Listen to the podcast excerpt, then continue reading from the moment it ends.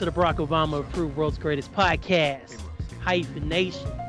I am one of your hosts tonight, Kellen Conley, and with me all the way from Texas, living in Texas, let's get that correct, is my semi-regular co-host number one, Marcus Show Mad Love Robinson. Marcus, how are you tonight, sir? What up, it's your boy, D. Mark Rob, a k a. Sean Mad Love, mm. a k a. Gordon Darks, a k a. Pacey Twitter, a k a. four-Eye Willie, a k a. Mister Worldwide. What's going on? Not a whole lot, man. Happy to have you back on the pod. Happy to be doing the pod. Our yearly yes. numbers on the board episode, like we've been doing since twenty seventeen now. So seventeen, eighteen, nineteen, twenty. This is our fifth episode for Numbers on the Board. Isn't that crazy? Oh, so yes. Tom, Tom just keeps on ticking, man. And also with us for his second Numbers on the Board episode, wearing a dashing green shirt in another another room I've never seen in his home. It's George the Howitzer Gerbo. How are you, sir? What's up? It is good to be back. This is yeah, this is the modified uh, home office here, festively. You got my poinsettia in here. This is you know we trying. This is the season. Yeah, 'tis the season. We always keep it festive. So but yeah, this is this is the workspace. Hey, nice. It is what it is, man. Um, so we are actually here to work. And what we're doing this episode is I have compiled a list of topics for this episode, and we're going to jump around a little bit, try try to keep the energy up because this one's a little bit more serious. We promise, though, the next one is going to be a way lighter, way more fun, and we're going to talk a lot of shit about a lot of athletes. So um, I will go ahead and pick the first topic. Let's just go with the first question, though, because it's, it's a pretty good one. What are you most proud of this year? Let's start with Marcus. Um, the thing I'm most proud of this year, there's a couple of things that I am, you know, I have a lot of positivity about, but I'll I'll start with the most obvious. Being a part of Hyphen Podcast Group and still going strong with We Should Do This Again Sometime. Absolutely.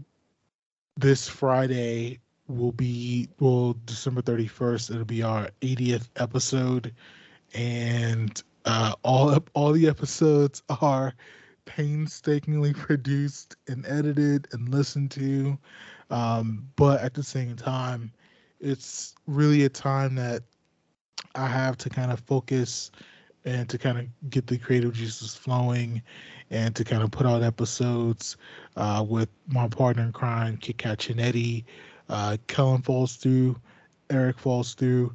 Uh, Eric, uh, if you're listening, uh, don't worry. I think you've passed Kellen on appearances now. Maybe, maybe not. um, I think he does uh, have me. Uh, George, if you ever are interested, uh, you can always come through. We talk about we talk about movies, but even though we even though we kind of we deconstruct and analyze films, a lot of this shit I know from myself. I try to have as much fun with as fun as possible. I think my favorite recording, I think my my favorite recorded episode is probably our Showgirls episode for very obvious reasons. Um, bitches got AIDS and shit.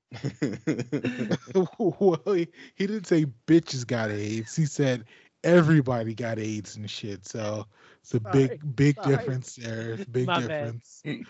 Um, and you know, the funny thing is, one of the questions that we're going to come up, uh, that we're going to answer a little bit in a, in a little bit, I think is actually produced the best episode or one of the best episodes for We Should Do This Again Sometime. Um, the episode that we recorded on this year's version of Candyman, to where me and Kat, we both hated it, but at the same time, I think we were really, we were really intelligent about specifically why the movie failed. Um, and, and, I, we took it very seriously, but it's like one of those things like you gotta laugh to keep on crying. So, so it was, watching the movie was a shitty experience, but at least talking about it with Kat was really therapeutic. I don't want to get kind of too over the top, but part of it was kind of cathartic, kind of talking it out just to make sure I wasn't crazy, or just to make sure she wasn't crazy for disliking it so much. So, you know, staying on top of that, I'm recording and having a schedule for next year already, and, you know, still going strong, man. We, uh, we're, we're on the road to number one hundred, so we're we're going to get there. We're going to get there. Yeah, you guys are. I'm proud of you guys, too. I was I was just talking to Kat about probably about a week or so ago about how impressed I am with both of you guys, and how much, how you've grown to be the best editor um, in in a Hyphen podcast group, essentially. And you pretty much were self-taught. Um, you've you've uh, learned all the tricks of the trade, and you continue to impress me all the time. So I, I'm very proud of both of you um, and the work you've accomplished on the on the pod. So keep it up, bro. I, I would only come on to to ask you questions, Marcus, because like I learn more about movies. I, I learn about movies from you. I don't, I don't see as we'll you learn to, the right way to look at a movie. Yeah. when, when, when we get to those later, you'll find that I've seen like three this year. Uh, they That's okay. Well, you know the you know the funny thing is, even the idea of even looking at the movie the right way. Like I would, I would, even though we talk about kind of films on kind of a serious level and a deeper level, at the same time, like we we just looked at Scrooged.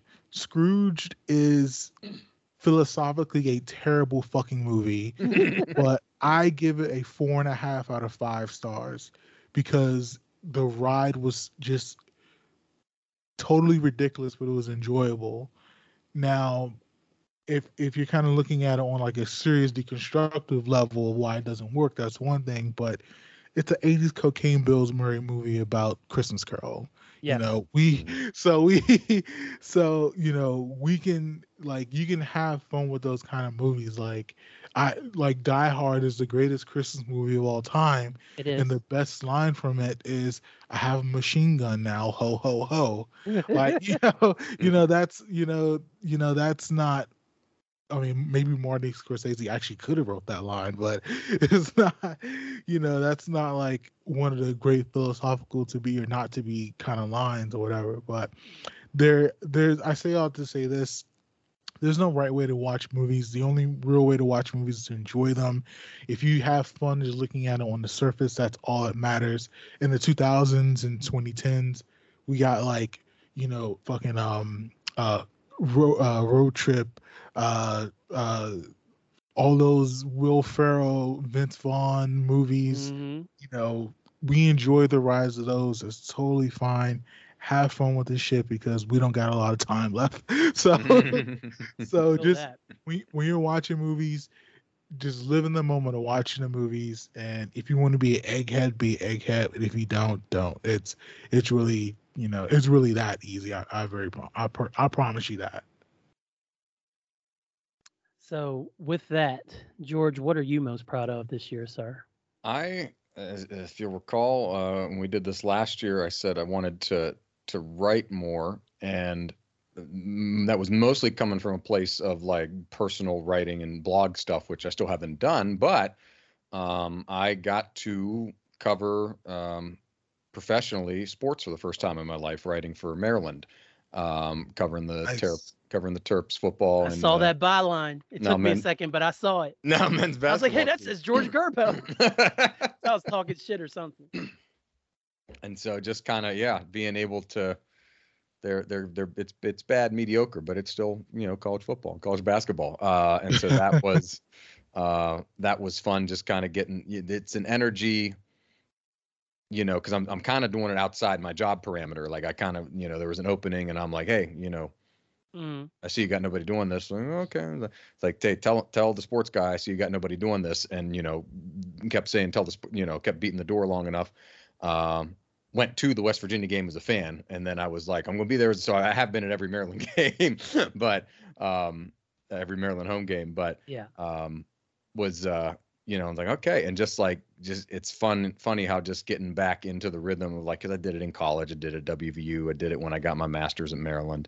Um, and I, I prefer this, I prefer the spoken word. I prefer broadcasting. I prefer radio, but writing's a different, uh, animal. And, you know, I don't really have a deadline per se, but my job is to get the story out in the, the quickest amount of time with the most complete I can factually and with the quotes and everything like that. And so that's kind of like a challenge I put on myself, and it just kind of drives me to, you know, to try and improve.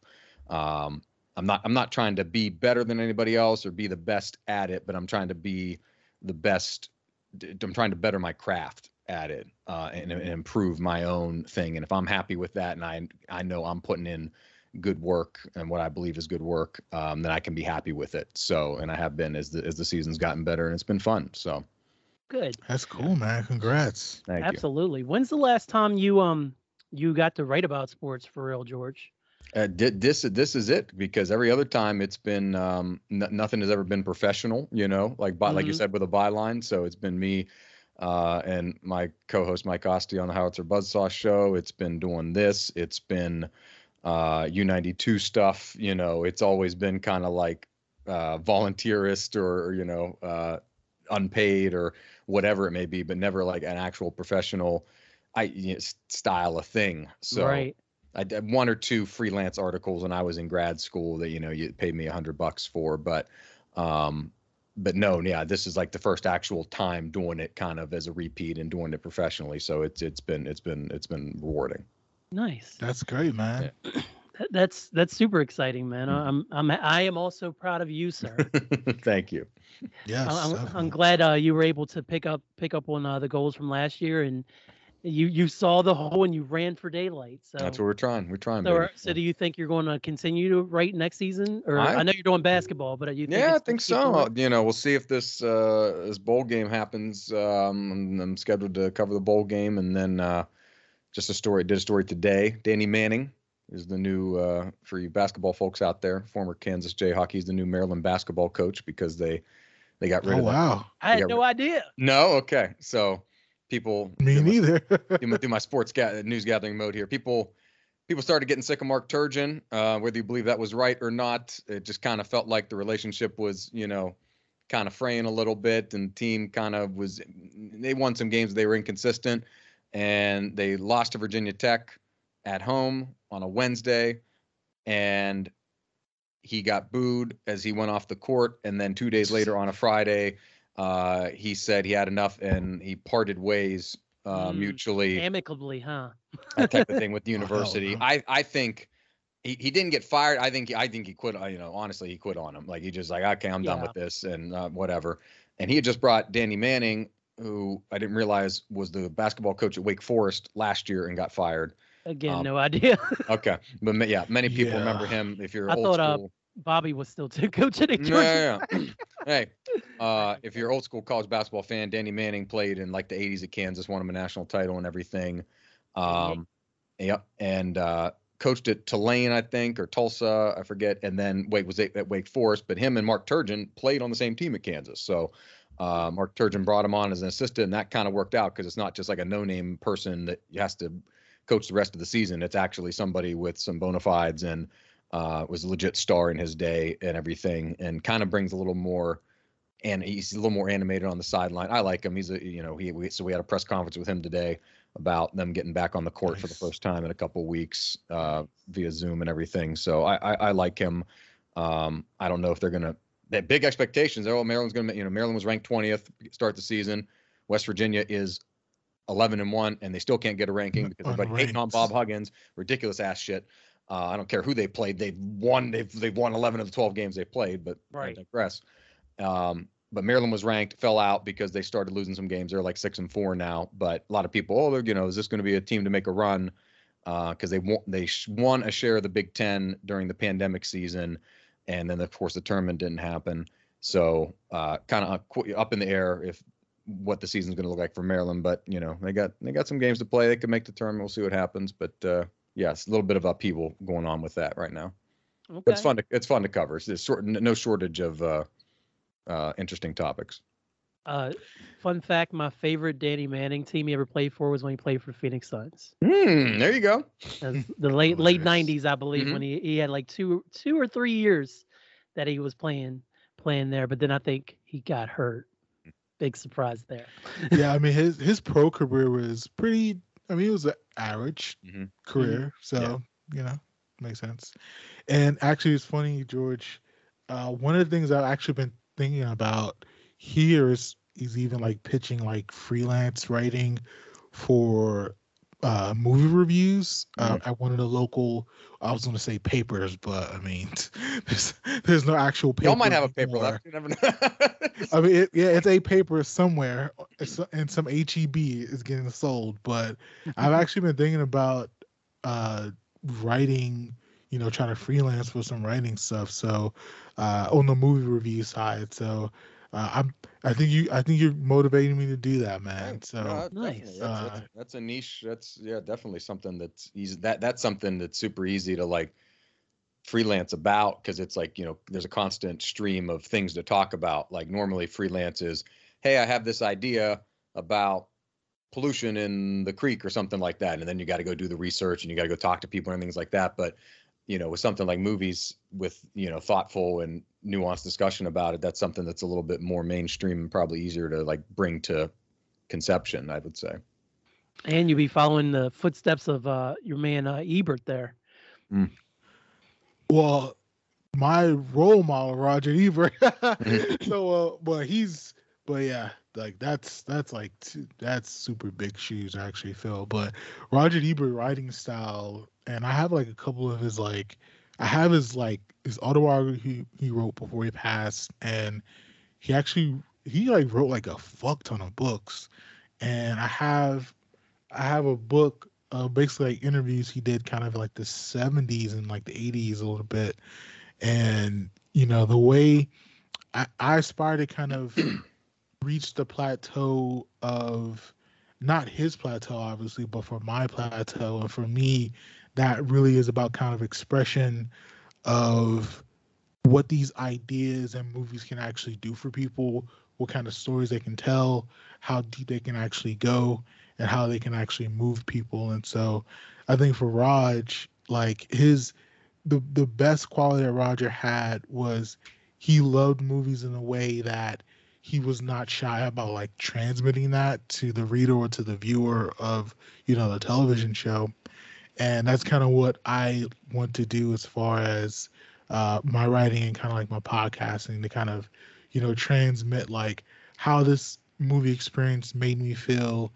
And if you listen to the Showgirls episode, you, you'll know you'll know exactly everything lies in the Showgirls episode. Uh, but but yeah, man. So I feel like there's there's still a place, you know, for that too, because I remember watching him and Gene Siskel was like syndicated on Channel Two in Pittsburgh or something like that, and it was quick, it was snappy, but there was still detail. And I know it was the nineties and like you couldn't go anywhere else for this information. I get that. But I feel like something like that could still work, whether it was like a YouTube, you know, thirty minute, twenty minute thing, or actual tele- show on television with just two people kind of back and forth doing movies like that.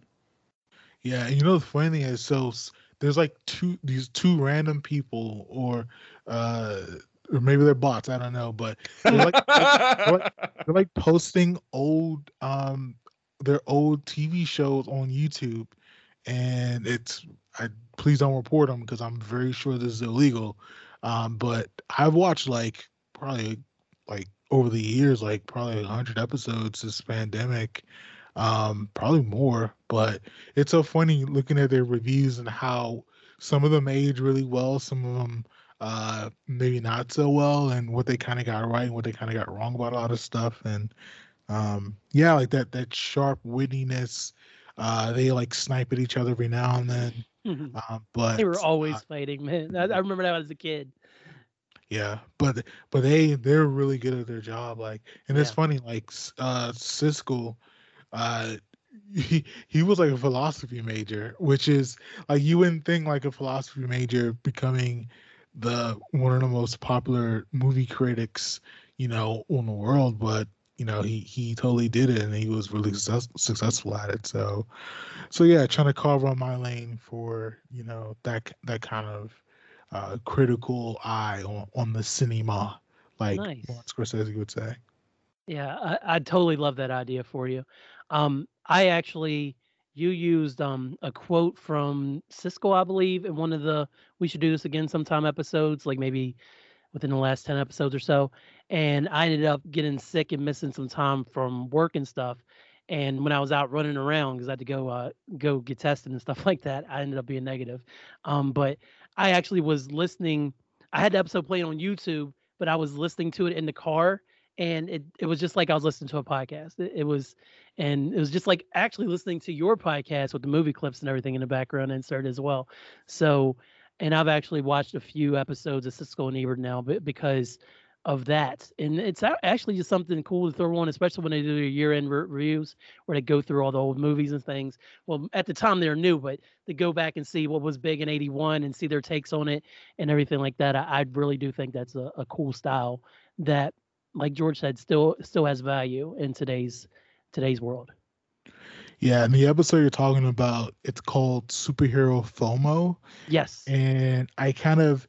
I based the episode kind of around me watching Suicide Squad, the new Suicide Squad, not really fucking with it.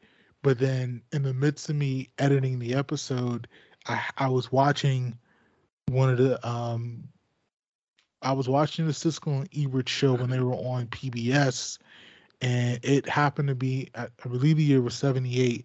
And they happened to be talking about like, people, well, Hollywood in particular, pushing these kind of big budget films for the summer, but they don't really, they're not really good. They don't have but value. You, yeah, but you you go to see them because everyone else is actually seeing them, not because you actually want to.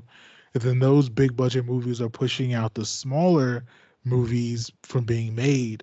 And it's it was incredible that in nineteen seventy-eight, they were talking about that issue when in twenty twenty-one, like that has now happened in cinema. Like, and it's, and like, and me and George are kind of tweeting about this a couple of days ago about, um, if you look at the top ten, and even if you go to the top twenty of U S domestic box office, all of it is action. It's all big budget. Mm-hmm. There's no drama. There's sequels out the ass, uh, remakes, you know. So it's like in seventy-eight, they called the shot. And then decades later, it actually happened. So, yep. um, so like they're like they're ahead of their time. So I would definitely check out, um, you know, check out what they got to say. You know, some of the stuff that, like I said, they're kind of off about. They gave two thumbs down to Death Becomes Her. I just saw that episode this morning.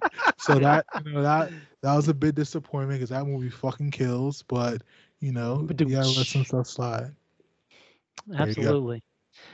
All right. Um. Well, that just leaves me.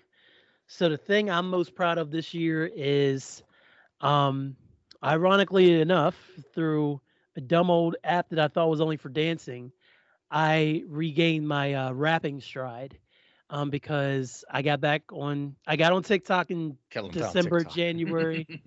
Yeah. And then I discovered that they have this duet feature where you could, and people put their beats up and you could rap over them. And like sometime in January, February, I started doing those, and I turned out quite a few of those this year. And it actually helped me regain my confidence when it came to actually writing rap and stuff. And I have to say that I I'm, have not been this confident since at least before Leah was born, if not ever, when it comes to rapping. Uh-huh. So I'm actually really proud of the fact that that dumb old app got got me to put pen to pen to pad and try different styles and different flows and t- take different things that was happening and plug them in and be topical and try to be funny and do it all within sixty seconds. And it, it's been a lot of fun. I'm actually have stepped away from it because um, I'm actually working on writing re- um, actual songs now, um, and getting back into that format again. But at the beginning of twenty twenty-one, I I don't remember if I had this as a goal to write more music. I'm sure I was like, I want to make music, but I didn't think this would be the way that I would do it. I was just prepared to go back into the traditional format of you pick out a beat and then you sit there and you write sixteen, and you come up with your hook or do the hook first and do your sixteen and, and everything. And I never thought that I would literally be sitting like have it like I got an hour before work. I got this beat. Let me let me take ten minutes to write this verse, let me take another ten to fifteen to record it and then post it and then get to work on time, and it be as fulfilling as it has been, and also been great practice to get me back in the, the swing of things, so to speak. So I am most proud that I actually got back to writing and um recording, and I no, I no, no air quotes. Like, I actually have recorded some stuff, um, and I actually worked on my craft as a rapper this year, because I've spent so many years doing podcasting, and then last year I kind of kind of strayed a little bit with the whole streaming thing, and I was focused on that briefly, and then earlier this year I was focused on doing video stuff, and and not to say that any of that stuff was bad, but getting back to to rapping and writing music and songs is something I, I'm really proud of, even in that format, because I know that I'm ready to expand it into the regular format of, of my normal music. So I'm very excited about that. Yeah, I'm I'm excited to hear it, man. Uh, if you if you ever need any help with it, man, like, you know, I'm always open, man. So I got I got over some shit. Spots open for you and George if y'all want to drop some sixteens, man. Oh man, wow. All right, I'll I'll do I'll do like a I'll do like an eight bar interlude. Fuck okay. it, why not? Yeah, you can do eight bars, George. I I, I got some. You I got gotta some rap goofy, on beat. I got One some goofy and raps. Two and mm-hmm. three and four. That's, that's you it. know, Kellen, have you ever listened to like an Action Bronson like album? Yeah. You know how like Big Body Best just kind of comes in? Mm-hmm. I'll, I'll, hey, Mister Worldwide. All right, I got you. I got you. Say say less, fam. I like Action Bronson. I think everybody likes Action Bronson except Ghostface. Um, oh my God, that shit was so funny. How did, oh my God. That was a that was a very weird situation, but that, that was a weird. It, it was so funny as fuck. It was yeah. funny as shit. So, so since we talked so much about movies already, I'm going to go ahead and pivot to our movie question, our first one, and I'm just going to lay this in here real nice and sweet because my answer is quick and to the point. The worst movie that I saw this year was Eternals. Oh. Oh wow. Okay. Because you know, I, funny. I, go ahead. I'm sorry. I was gonna say I, I was, I was actually I was remembering when we recorded, um, about maybe two years ago about kind of the next phase of M C U and how Eternals would, and like we brought up the point specifically that Eternals could probably be like the make or break point for the M C U in this new phase. So why did you hate Eternals so much? It's not so much hate. I'm going to say that. I, I actually pulled up my Letterboxd, shout out to uh, you and Kat, to see where I rated stuff and like to see what I actually watched this year and everything like that. And honestly, it was the most disappointing experience for me because I finally decided I'm going to go to Alamo Draft House for the first time. Yeah. I'm at my dad's mom, so I'm going to go to Alamo. And I got there and I got my seat and I got my order and stuff. And I'm like, all right, I'm about to watch this M C U movie. It's going to be hella dope. And I, I and I was just ready to go, and then my food came, and I was still watching the movie, and it it just it just was okay. It it was just okay. I didn't hate it as far as it's the worst thing I've ever seen. I I don't even know, as much as I'm a Captain Marvel apologist, I don't even know if it's worse than Captain Marvel, um, but.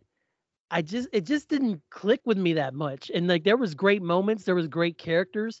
But as a whole, like, I, I just feel like it just didn't s- stick the landing. It, it was like Simone going in the air and getting the twisties and, like, not knowing what was going on.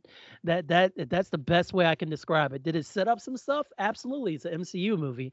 But did it do anything for me as an M C U lover um, and as a fan of the genre of superhero movies?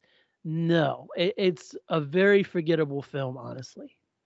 So that's why. You, you didn't give it a star rating on Letterboxd. I realized so. that. I realized that. So now you got to do it right now. Okay. Well, One out of five stars. Live rating. Well, live, Kellen, on the app. Dang, why, why, why's it got to be one out of five? I said I didn't hate it. I said it just didn't stick the landing. Sounds like a two. So so let me say that my, my Letterboxd reviews always start around three, and then they either go up or down. So I'm willing I'm willing to go. I'll give it a solid two. I, I agree with that. So let's let's see the review. I'm going to go ahead and put it in quotes. This film was like Simone getting the twisties in the Olympics. It got up in the air and had no idea how to stick the landing. You thought it was worse than Suicide Squad? I didn't watch Suicide Squad. Oh, wow. All so right. That's probably why. All right. Uh, George, I know you said you only watched three movies this year. So of the three, which is the worst? Space Jam. Um, oh, you Ooh, watched let's it? Talk about Space Jam. Let's talk about Space Jam. I like dumb, entertaining. Space Jam got two and a half stars from me. Okay, like I like dumb, entertaining shit, and I'm like, yeah, and you know, and the merch got me in. It's like, oh I man, look, the they morning got... it came out on H B O. Yeah, I got, and it was the stream, you know, stream. The only movie I saw in in theaters is the one that um, will be my favorite, which we'll get to. But okay. um, the God, I mean, LeBron, just like half acting LeBron, like just I just need you to give, I just need you to half try, like it's dumb, dumb. We don't play on the basketball court. Uh, yeah, he goes out there and, you know, and it's just like you can already he's not even like fake trying. You you don't even believe that that's his son. It's just like he showed up at a basketball court and there were kids playing and he's pretending that they're his children. Like it's just oh, like oh, there's just. Oh, pause. Whoa, whoa, whoa. that's, that's just a man showing up at a playground. Whoa, whoa, whoa. the back in, this, in the back of this beautiful house in Beverly Hills or wherever they're at. Um. God, yeah, it's just like so you're relying a lot on the tech. It's like, oh, okay, it's the technology, and it's every movie in the Warner. Like, I, I enjoyed the thing where it's like every movie in the Warner Brother, you know, universe, and they're all, you know, going that flying was by. Like, cool. That was kind of cool. Like, okay, show your, you know, show off the I P type of thing. Don Cheadle was probably the best, you know. Don I, Cheadle had the best, his ass off. I don't care how old he was. Yeah, I was the best role in the movie. I was like, oh, I don't like you, Don Cheadle. Like, it was, he did good job, you know. Him, he, he was the best actor in the movie, and then the, the Toon Squad was the, the number Bugs and the Toon Squad were the second best group of actors. Yeah, uh, the movie, the movie picked say, up once they got once they got he got with Bugs. Yeah, the first part was just so hard to watch, man.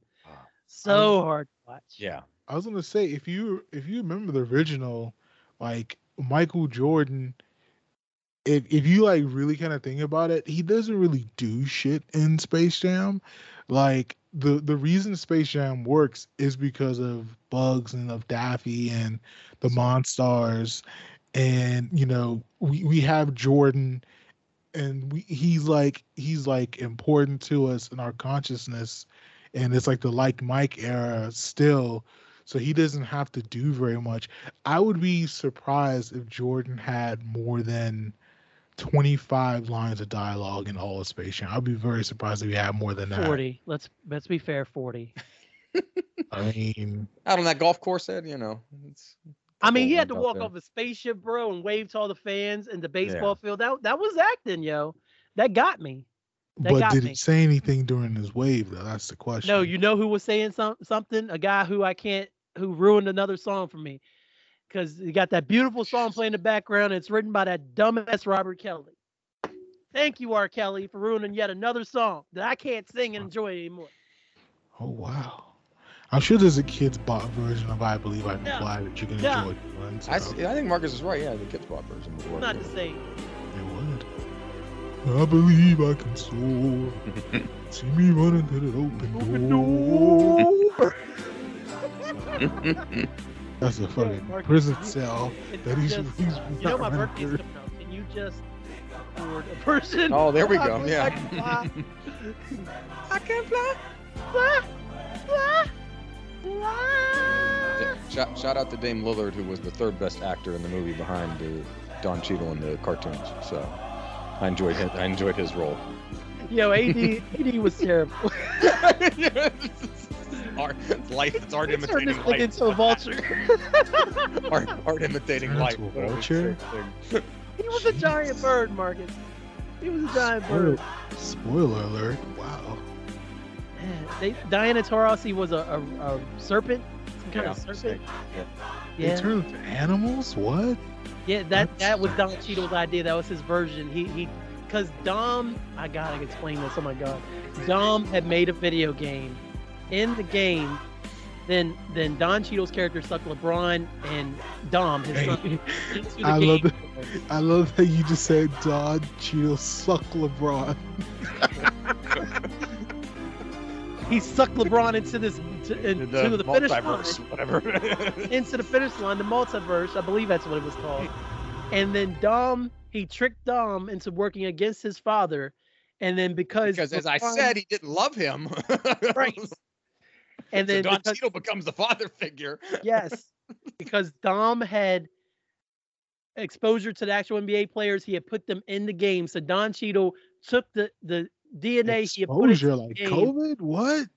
You know? No, he Kellen, met him in real life, Marcus. Shut up. See, see Kellen, see, see then, George. Just, see, George, this is an example of we don't need to take all movies seriously. He's and doing then, a good job. It's right. And then, he, and then they, he took, he gave him super magical animal powers and mixed it with their N B A D N A, and that they were like the new Mon, Mon stars in the game. The game was entertaining, though. The game is the best Don part of the whole movie. Respect his son, and because his son wanted to design video games and was good with coding and things like that, but LeBron was like, "No, you get your ass out there and fake play basketball." And so instead, he joins with Don Cheadle, and then they cre- his dad's got to play fake dad's got to play in a video game to to save the world or whatever. So can can I tell you my favorite part though, Marcus? What if I say no, Kellen? There's two. There's two good parts. It's my podcast. Now what? So why ask? Just say. So there's two parts that I love. The first part is when they're down at halftime, uh, the the Toon Squad, and then Sylvester comes running and he says, "I found Michael Jordan." And everybody's like, yo, Michael Jordan actually really did a cameo. Michael Jordan actually really did a cameo. Guess who walks in? Eric fucking Killmonger Michael. walks in. Yeah, I was gonna Michael, say, B. Michael B. Jordan. Jordan. Yeah. And then he gets this horrible speech, and then he gets kicked out. That's the last time we see him. So that's one part I think was great. The other one. And also, can we have a can we have a quick sidebar that Michael B. Jordan's not that good of an actor? Go ahead, Kellen, keep going. No, we cannot. You can do that on your podcast. He was bad in Creed too, though. And then He's there's a rap good. battle.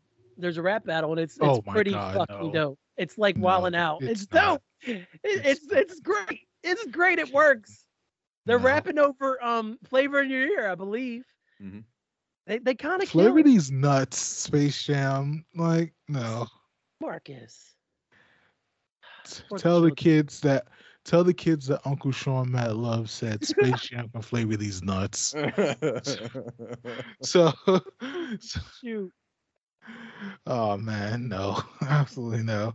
Um, well, I'm not gonna go at length because me and Kat did an entire episode dedicated uh, to this terrible ass movie on the We Should Do This Again Sometime feed. The episode is called Halloween Kills, Candyman Spills. Candyman was literally the worst movie experience I've had this year. It was, it, it was, it was, it was a shitty, horrible. It was a shitty horror movie, and for a movie that wanted to comment on race, from for a horror movie that wanted to comment on race, it was horrible at that. We had like a forty-minute conversation on that, so uh, we can we can speed through that uh, dumpster fire of a terrible ass movie. And We Should Do This Again Sometime is available wherever podcasts are podcasted. Yeah, my, that movie was so fucking bad. It was so bad.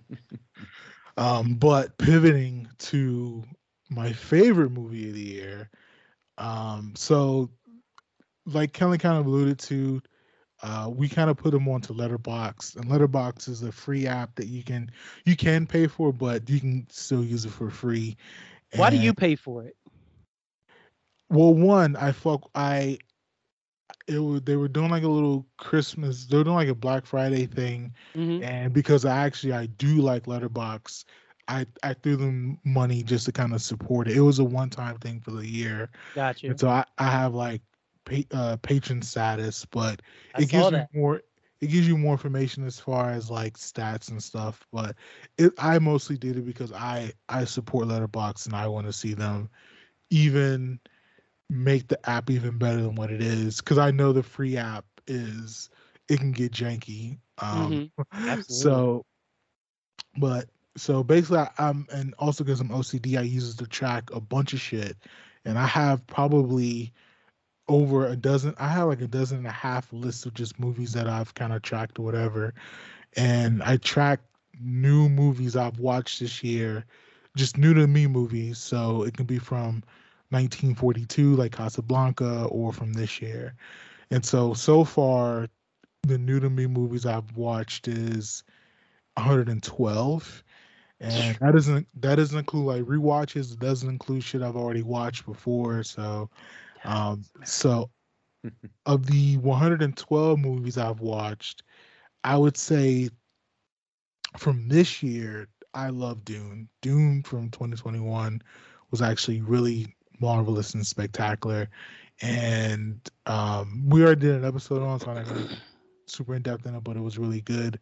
Um, but an older movie that I really enjoyed that I, for, well, actually, before I even get up to that, we're kind of talking about the superhero big shit this year. So I'm going to pivot to someone that's not that this year. Uh, and I don't know if, if in local theaters even streaming or playing anymore. It's a movie called Come On, Come On. And it came out this year and it stars Joaquin Phoenix. And he's basically, it's this movie that's in black and white, and he's this uncle of this kid, and the kid's family's kind of going through some drama, and it's like this kind of, it's not necessarily coming of age for the boy, but it's really about Joaquin's journey to becoming a good uncle.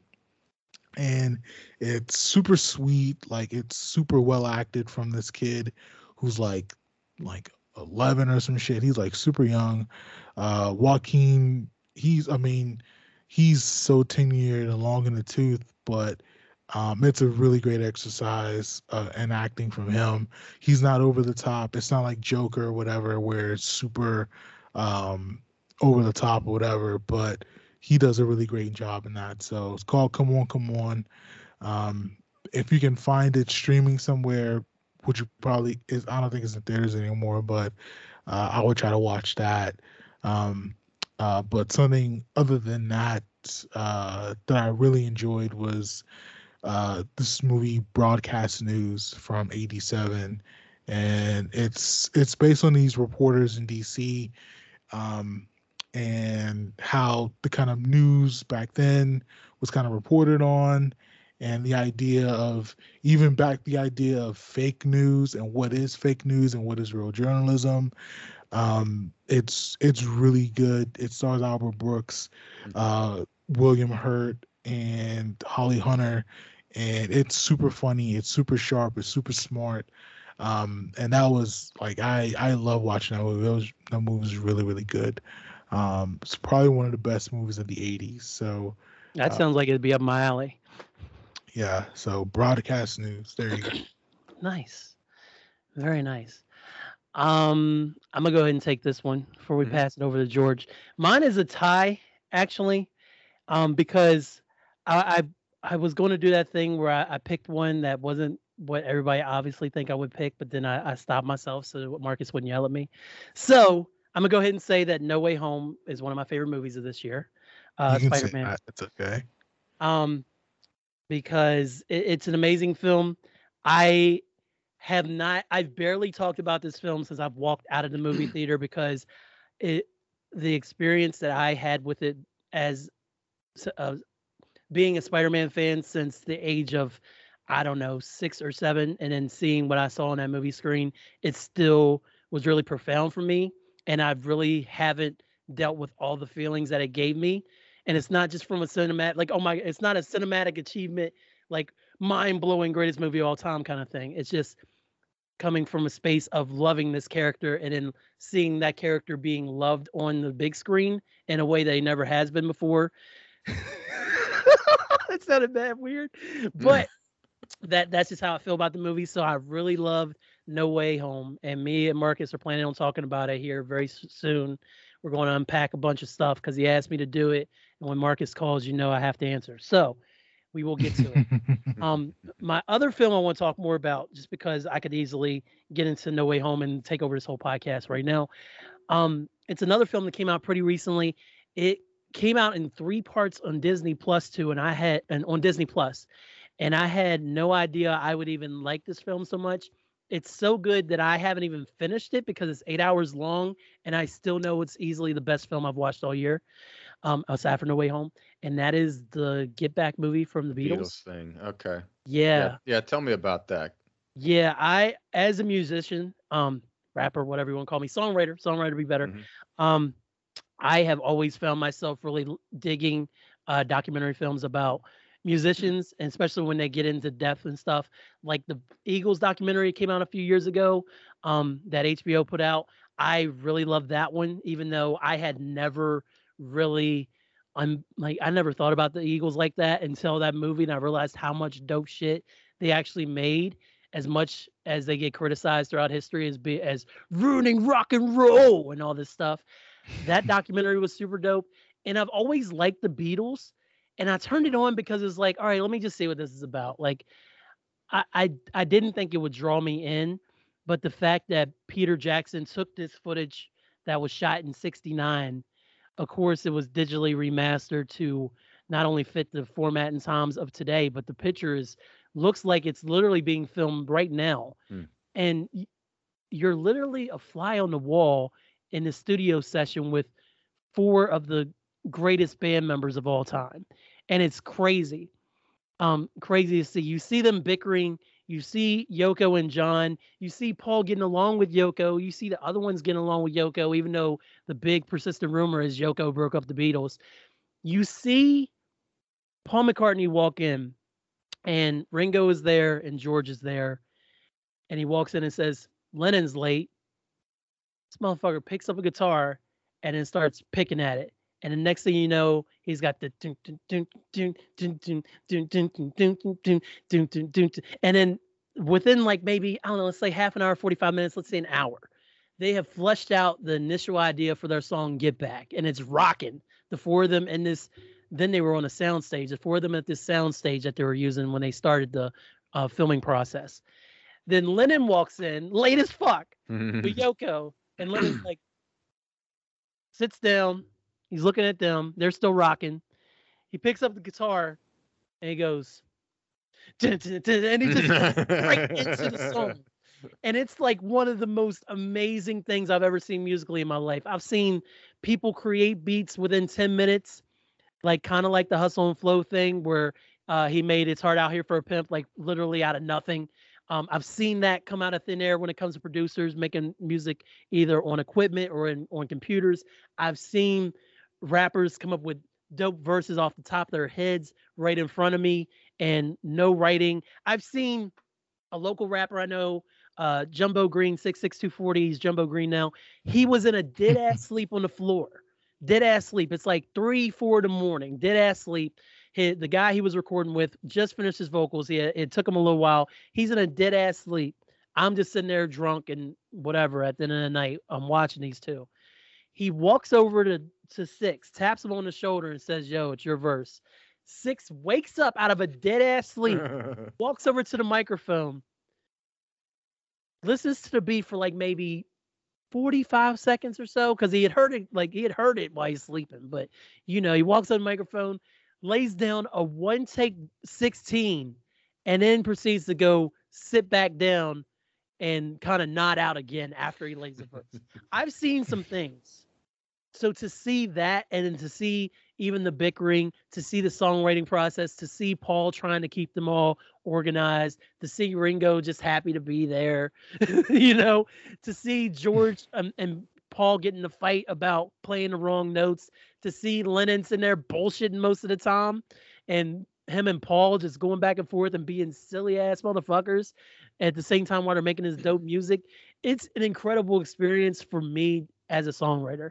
And if you're a real Beatles fan, if you're really into music, then you might have had a similar experience, but nothing compares to what I'm currently watching. I was actually watching it before um, I got you guys on here, mm. and I'm only on part two, and I still got like half an hour left, and mm. I am enthralled with this thing, and I know I'm going to repeat watch this thing many times for years to come. So Give Back is is definitely a film of the year for me. I'm going to check it out. I'm going to check it out. All right.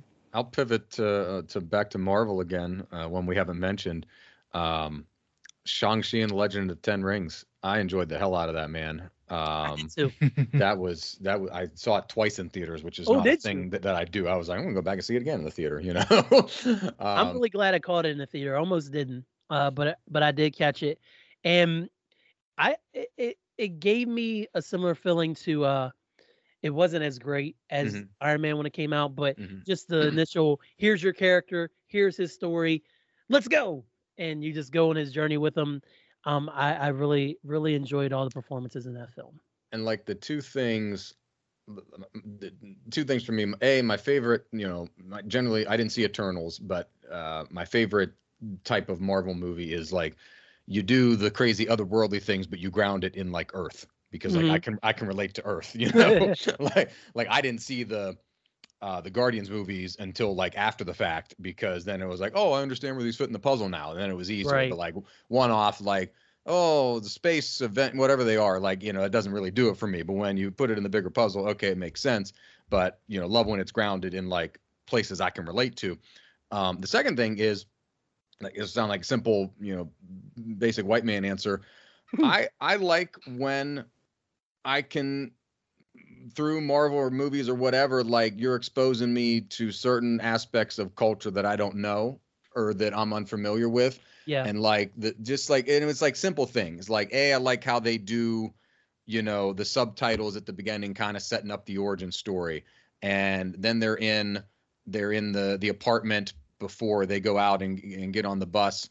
Uh, and it's Shang-Chi talking to, you know, the grandmother, uh, the Asian grandmother about, you know, oh, when are you two going to get married? No, we're just friends. We're just friends. Like, just like seeing like how loving and how that, you know, a same similar family unit would operate, like our family units would operate, you know, yeah. And just seeing it in a different culture is like, it's interesting to me and it's eye opening to me to kind of, you know, see those things because I wouldn't other, you know, see it otherwise. They're just like I, us. yeah, yeah, exactly. Like if I if I didn't seek it out, like in a documentary or other type of movie, um, so I thought they did a really good job with those type of aspects of it. And you've got plenty of uh, it was a lot of different layers to it, you know, with this, you know, finding his sister and then you know back mm-hmm. to his father and then everything with the, with his with Shang-Chi's mother and um, you know going back to her village and Tao Lao and everything. So it's I I enjoyed the heck out of it. It was super super interesting to me. And the, the dragon, the dragon. Oh yeah. The drag the dragon was hella cool. Nice. Of of the movies of the twenty twenty-one movies I watched, uh, I have Shang-Chi at basically like number seven for the most part.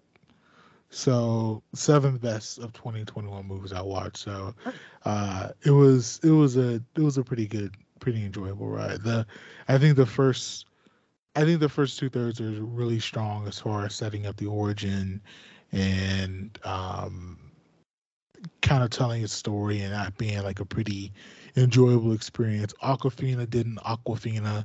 She was on a she was on the eight, so she wasn't on the Awkwafina. So that was really good of her. um, so always appreciate uh, it. Yeah, so that was that was pretty good. It's pretty good. Nice. All right, so well, let's go ahead and and knock out one of these uh these depressing answers. so, um, yeah. Well, I mean, no, you know, favorite what? song. Yeah, definitely favorite song. Definitely favorite song. You nailed it. Um, no, actually, only one of these is truly depressing. So um, let's just go ahead and do this, and then we can pivot back to the music and to the president question. So, okay, twenty twenty-one. Oh God, COVID year two. Um, Marcus, how are you holding up?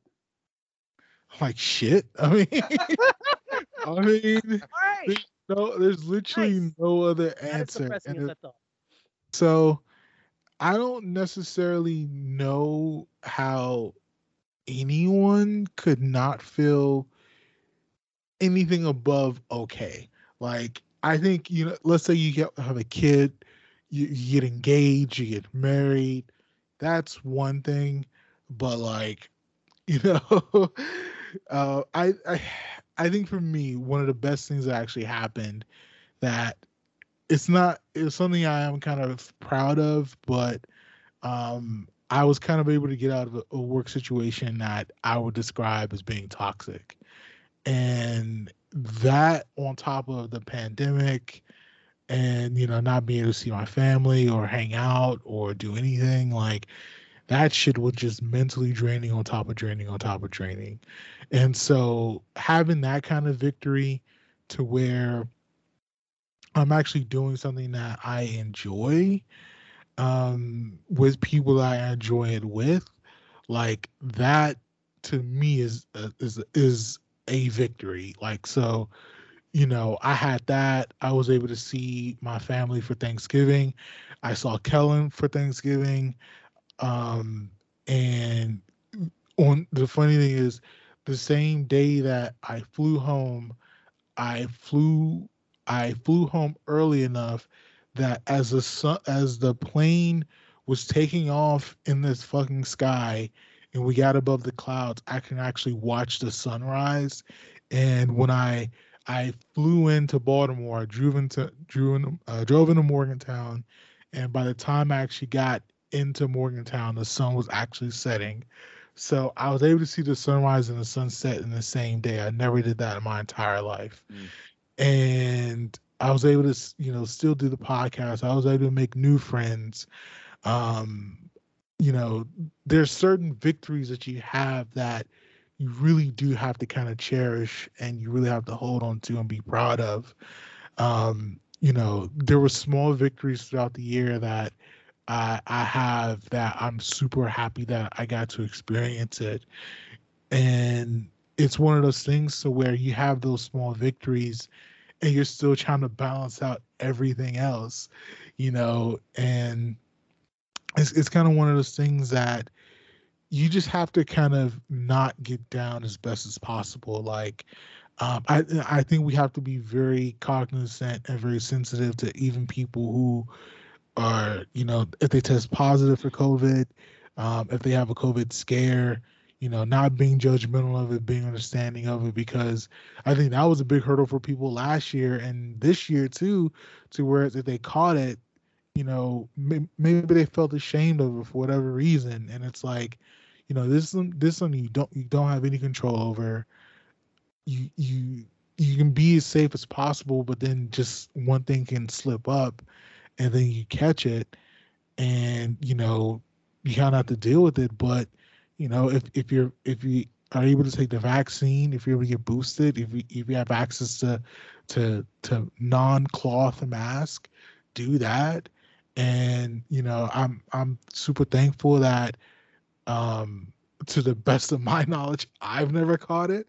Uh, so, um, so yeah, man, it's and and and if and if I do catch it, and if that happens, like, I, I have, I've been vaccinated and I've gotten the booster and I have health insurance, and, and it's like one of those things to where there's so much negativity and, and, you know, it's so much craziness kind of in the world. And it's just one of those things that if you have things that are special in your life, whether you think it's small or someone else may think it's small, and I, like, it doesn't matter. Like, special is special.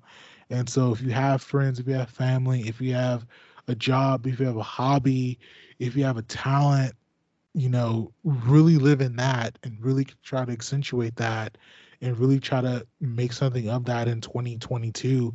And not that you have to monetize it, like, you don't have to monetize everything you do, but if you have something that you love, you know, study it, learn it, and engross yourself in it, and just try to make it better for yourself. Because I think the, the lesson that we kind of learned from this year and last year is that all this shit is fleeting. Like, mm. this shit is so fucking fleeting, and you can you have to make the best. You have to make do with what you got, man, and make the best yeah. of what you got. And and if you want something, if you're thinking about wanting something, just go for it, man, and, and let the chips fall where they lie. And so, so yeah, that's how I'm doing, man. It's shitty out here, but we live in. mm-hmm. So yeah, man. Beautifully said. Beauti- beautifully said, Marcus. Okay, Jack, this is a We Should Do This Again Sometime podcast ad, take one. In a world where laughter was king. No, in a world, Jack. What do you mean, no, in a world? It's not that kind of podcast. In a land that... No, in a land either. in a time. Nah, I don't think so. In a land before time. Jack, this is a cartoon movie, and we may get to it if you use that. Uh, can you say We Should Do This Again Sometime is hosted by Kat Chinetti and V. Mark Robb, please? One man. No. When your life is no longer your own. What What does that mean? When everything you know is wrong. Okay, bro, that's enough. We Should Do This Again Sometime with Kat and Mark coming to a podcast app near you. Someone get this guy out the booth, please. No, I like it in here. George, um, how are you, sir? Yeah, uh, it's, and I'll piggyback off of Marcus. It's like it's it's like for me, it's like find you know find yourself uh, in in places that aren't you know don't find yourself in the world. You know, like for me, that's you know my faith, my family, friends. You know, and it was like about prioritizing those things and uh, you know seeing the people you know that I love and appreciate and and you know spending time with them and maybe going the extra mile or doing things that I otherwise well you know I don't. I don't want to do this now or blah, blah, blah, or that's too much to do. And you know, I, I tried to, you know, go and do those things and see people just because, you know, sometimes, you know, we think we always have these opportunities and uh, it's it's been evident that in the past twenty-four months that, um, you know, we need to take advantage of, like Marcus said, take advantage of those things and do the things uh, when they're presented to us because it isn't this cyclical thing. It might not come back around again, you know, whether it was seeing uh, my friend Brett in South Carolina or, Uh, shout out to Brett. Shout out to Brett. Shout out to Mike, being a part of Mike's Sweating in Pittsburgh and seeing Kellen and John and uh, everybody and, you know, doing that. We had a fun bachelor weekend in uh, Deep Creek and everything like that. You know, it's those uh, it's those things and those moments of, you know, focusing on that and less about the things that I can't control, you know, around me as much as I'm following and interested in news and politics and things like that. You know, it, like Marcus said, it just gets exhausting. Um And back and forth and that, you know, this changes and that change, things evolve and change. And then and it's just, you know, you're, you'll, you'll be spinning like a top uh, if you try and, and keep track of it. So, yeah, it's about, you know, do what's best for your family. Try and keep yourself safe. Um, that we still uh, the funny thing is, like, still uh, we people like the the basic rule of thumb, you know, in a world sans vaccines and sans masks is just like, hey, you know, limit your time indoors, close to people, and just like spread spread out. You know, it's just and and yeah. and when you're caught, like if if we didn't have those things, you know, and like it's still like strange seeing like I'm in stores and I'm hearing people coughing. I was like, why the fuck you all coughing like that in the store? You know, like yeah. okay, like coughing your guy. Coughing Somebody your was coughing front row in uh, No Way Home, and I was like, see, exactly, like. Like like coughing your like arm or sneeze like I'm, sne- I'm I'm sneezing down into my shirt if I got to do it or something if I don't have a mask on or whatever. Um, it, it, yeah, it's like again the simple th- those simple things about like you know get yourself clean air, spread out. You know, people stand in line at Kroger. You know, don't stand so close. Don't stand so close to me in the line at Kroger. Um, So yeah, it's it's those type of things. You know, take precautions for yourself because other people ain't gonna take precautions for you sometimes.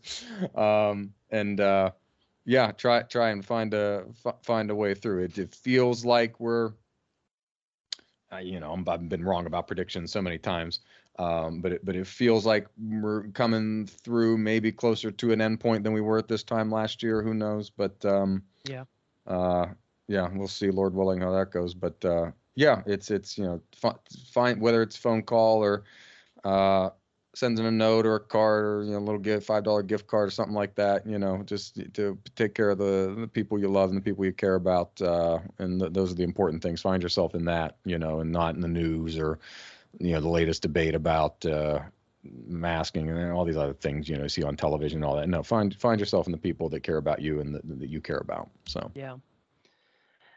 No, another great answer. Um, God, I'm I'm holding up better now than I was, I don't know, even two or three months ago.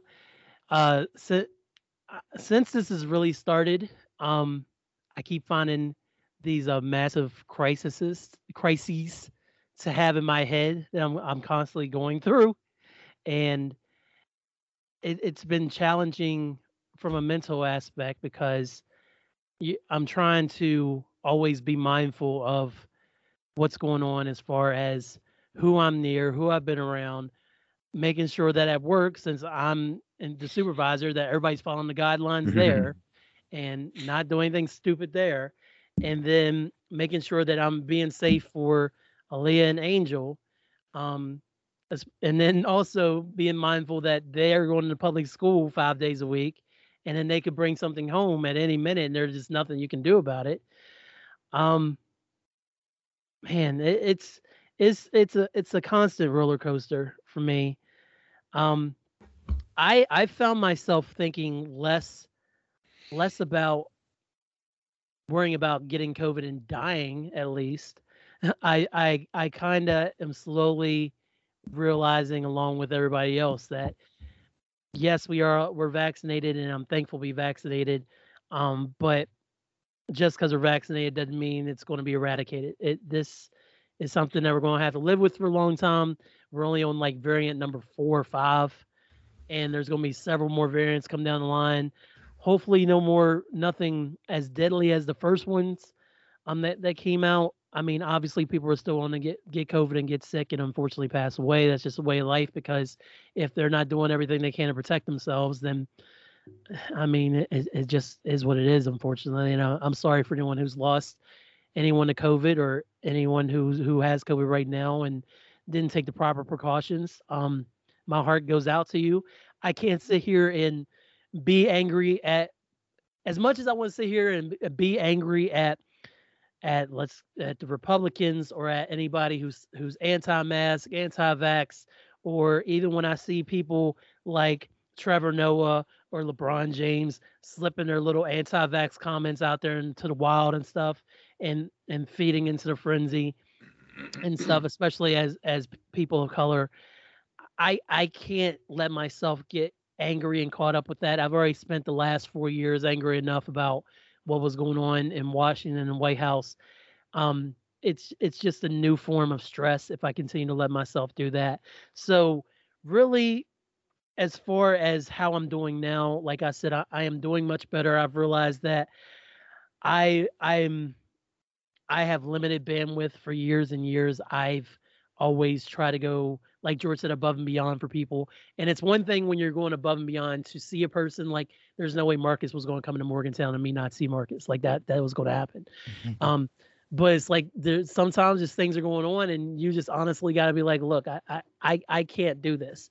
And whether that's for mental reasons, whether that's for safety reasons, whether that's just for like your health reasons, like per, like personals, like, you know what, I, I'm just too beat to do this, or I, I have to put off this thing I have to do, even at work, until tomorrow. And and thankfully, um, work's been super understanding about that. And then there's stuff around the house that constantly needs to be done. And there's days where I'm just like, I can't get to this today. I have to put it off till tomorrow. And this year has, just like last year, been about continued growth and learning to live in a world with a, a a dangerous, incurable disease, which is something, again, that we're only in year two of doing. So it, it's a constant learning experience. It's a, a constant battle to just to stay upon the shore, as Garth Brooks once wrote. and uh, and um, yeah, it, it's it's it's a thing that every day you wake up, and I, I'm not looking at the coronavirus section of Twitter. Um, And making myself anxious every morning, like I was doing even this time last year. I'd see a coronavirus thing come up, and I'd be like, what's it say? What's the bad news? Now it's kind of like you, you shrug it off. You know it's there. You know how to protect yourself. I've done everything I can to protect myself. All my fr- immediate friends and family have. So, I mean, there there really isn't much more I can ask for. Would I like to wake up tomorrow and magically be gone and everything kind of go back to normal? Absolutely. But we're not in the new normal anymore. This is this is normal now. And until it's not, I mean, we just got to try to be safe and be as good to each other as we can, even with our differing differing views on things, uh, politics aside there. And and we're just going to keep moving, and like the B G said, trying to stay alive. So, all right, it's a lot of words. So, um, coming off of the heavy topic, um, let's go ahead and move into our more fun heavy topic. Mm. And I want to just hand this right over to Marcus. So now that we are almost at one year without Donald being our president, Marcus Show Mad Love Robinson, does anything really feel different now that he's been gone for almost a year? I mean, we don't have a buffoon as as our international symbol. I mean, I mean, that's question answered. I mean, but to be honest, I would say that is kind of, well, for the most part, I would say on a daily basis, when I see kind of Biden's name kind of pop up on news, on the feed, um, it doesn't necessarily kind of hint at that buffoonery, um, but there's still things, kind of a lot of things about Biden that I'm I'm not necessarily a fan of, um, and I, I think he's really in this kind of weird kind of intersection of, so yes, you won the election, and you're at you're at this crossroads of, you know, variants of coronavirus. Uh, you have this big push of getting student debt canceled. You're getting bitched by Joe Mancini. I'm not calling Joe Manchin. Calling Mancini. That's his real fucking name. So he's fucking. He's got this. Who, who would have thought that just Joe Mancini just flexing his muscles and saying, I'm going to hold all this shit up, and what are you going to do about it? And Biden is like, uh, okay. It is, there's things for Biden that I'm, I'm just really kind of like, well, neutrality isn't helping shit. And there is, there is positive that he's done. And like I said, even just the idea of I'm I'm not ashamed of our president on an international scale of being like a, a xenophobic buffoon. But when you get beyond that, it's like, you know, we got you elected, and it's it's been it, it, we just kind of need more shit done. Like we need. We just need kind of more things done in a more quicker kind of way, and it just really feels like we're at this kind of stalemate of you can't just have one man with a constituency that small hold the country hostage. Like you just right. like the the government just can't just be that. Like it, it it just can't work in that kind of way. And so, um, Biden, he just he he's done well. Well, he's done okay. But there's just way more stuff that we we need to have them do. Uh, I think we're going to get, if I had to predict, I think we are going to get Biden v. Trump part two. Um, and who and to be honest, like who who knows which ways that's actually going to swing. Um, so so it's uh, it's anybody's guess. You know, the funny thing is, I I kind of tweeted this kind of tongue in cheek, but I think Manchin's probably going to use this as just some kind of effort to to leave the Democratic Party, be an independent, and then in the twenty twenty-four try to run under. Oh under, my god! Mm. It, I, if I uh, this is strictly speculation, right? But I think he's going to try to use it to run against him in twenty twenty-four and then lose against Donald Trump. But uh, it's.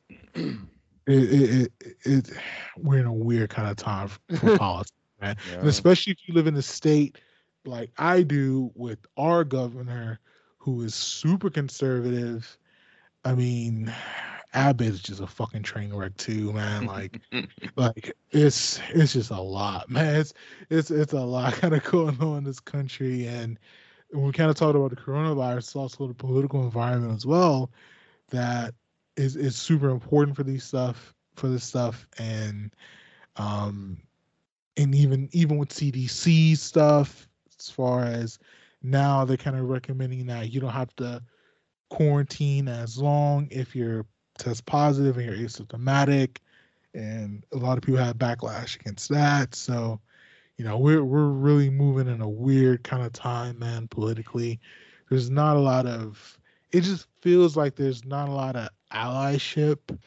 Um, even even for um, liberals that voted for Biden to get elected, it just feels like a, a, a vast majority, well, maybe not a vast majority, but it feels like a sizable portion of that voting bloc is not satisfied with Biden. Um, so when, when you know, this, this, the state elections, local elections come up, um, when the the presidential election comes up, and it's shit two fucking uh, two years. God damn. Well, that, that that doesn't seem. It seems so close that we're really on this kind of cusp of, are we really going to change who we are? Are we really going to be about the country as a whole? Or are we just going to keep being divided until the end of time, basically? Mm-hmm. And, you know, it's, it's we, t- we talked about movies, and I just saw The Matrix Resurrections. Mm-hmm. And the biggest theme of the original trilogy is, especially the last movie, is that balance between, you have the good represented in Neo and the bad represented in Agent Smith, but the real kind of message of that is they're always going to be equal. Like, you're always going to have that push and pull, the yin and yang. And it just feels like if you're on one side, the other side just works harder to get their agenda achieved. And so if you're on the side of women's rights, if you're on the side of, of uh, voting rights, it just feels like the other side of that is just going harder to, to quell those. And, you know, we're we're just in a really kind of volatile time in America here, in the world, obviously, but in America specifically. Great answer, George. Would you like to follow that up, please? Oh, man, Marcus did a good job. Uh, Thought father working.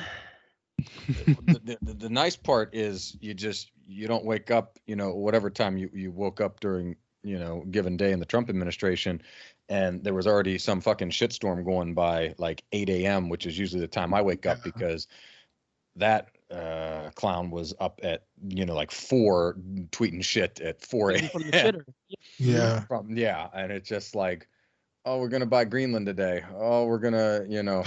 I, I saw I, this is like the dumb, the dumb shit about like just how a week felt like a year and a month felt like a lifetime in that administration. Is like, I'm seeing like, I just this week, the Greenland thing, I was like, that's fucking right. He wanted to buy Greenland. Like, I, you know, just like things that you think, you know, like, aside oh, from like, you know, insurrection and racism and all yeah. the other shit, like down here was like random ass shit. Like uh, the Zelensky fake, tell Zelensky, President Zelensky, no quid pro quo, that dumb thing that if you look up the memes, people made it into a song. I think it's hilarious, but Um, all that shit, impeached twice, but then down here, like, wanted to buy Greenland at one point from Denmark, which owns it. Yeah. Sorry, Greenland's not for sale. Um, uh, the fucking insurrection. I just, I get oh so, God. I got, I got so many angry opinions. And that led the year for public, uh, yeah, consumption. That, that was at the start of the fucking year, man. Like, yeah, oh, yeah, yeah. January sixth. Yeah,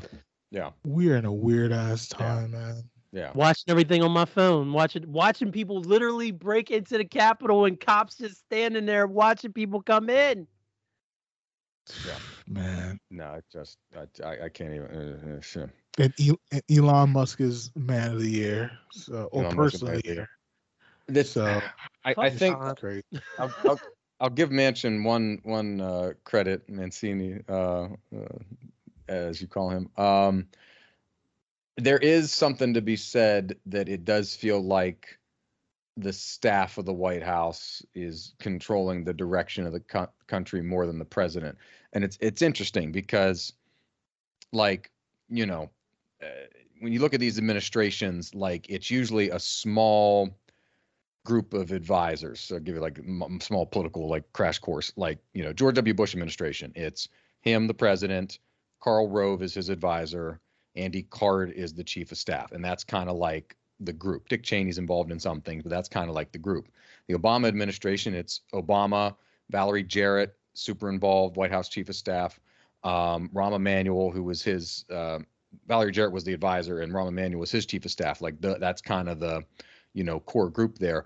The Biden group seems like more far flung than that. So like when Obama said something, or he would go out and do a speech, um, whether it was Affordable Care Act or whatever, like you kind of got the gist that, and like, you know, Michelle's like healthy eating and those type of things, like the initiatives that came from the White House, I felt, and I think people felt like came from the commander in chief, came from the president, and came yeah. from leadership. And like some of this, some of the stuff from, from the Biden White House, it doesn't feel like it's genuinely from the president, in my opinion. And I think that's kind of where you start both with progressive people that think he hasn't done enough and, you know, more moderate people like myself that are just like, well, can't you just get some of this stuff across the line? Uh, right. I, th- I, th- I think yeah. that, I, I think that like, it doesn't feel like that some of this stuff genuinely comes from the White House. I, I, I you know, this sounds, probably sound like, um, you know, trying to find a needle in a haystack. I think if you take some of these provisions out of why we always got to have big bills on stuff. If you took some of these provisions out and put them to a standalone vote, it might take a long time, but I think some of them could pass, whether it was extended, um, fam- uh, extended leave for, um, for families when, when you have kids, or whether it was, uh, a student loan thing, whether it was completely canceling, or ca- I, I would support a plan that like cancels to a number, like, hey, everybody gets fifty thousand. Maybe it's not all of it, but we'll give you, you know, a one-time push and a one-time cancellation of this number. I think some of those things would probably have some popularity among both parties, but then we try and roll it into this ball of we need to shove everything through. And the way legislation gets made, like like you said, Marcus, like you've got this window here and it's the end of the year. And then by the time three weeks from now, they'll be focused on reelection and like nothing right. gets because it's the midterm, and then nothing gets done in a midterm year. And then if Republicans win the House, you're back to square zero, and it's just the same fighting, bickering bullshit. Um, even yeah. like it hasn't, you know, I'm, um, you know, halcyon days of even though different parties control different branches of government, there was still like things you could pass and, and get done. And it wasn't uh, this fucking political suicide thing where, oh, God forbid, you know, our Kellen and I's rep- representative is David McKinley. He's a Republican, uh, first district of West Virginia, and you know v- voted for a, a bipartisan infrastructure bill, one point seven trillion dollars, whatever, one point two trillion dollars. It was negotiated um, among the Senate and the House, and he was one of like twelve or so Republicans in the House to support it. And you want to rail on him like, oh, it's supporting Nancy Pelosi and her socialist agenda, and it's like. I, I love public works spending. I like, you know, uh, F, go back to F D R. Like I, it's one of my uh, favorite presidents and favorite times in history, just because it was like, you know, Tennessee Valley Authority and Civilian Conservation Corps. And they built shit that people still use. If you go to a national park, if you go to Shenandoah National Park, you're still going through roads and things that was built in the thirties by the civilian, con- by your fellow Americans and Civilian Conservation Corps.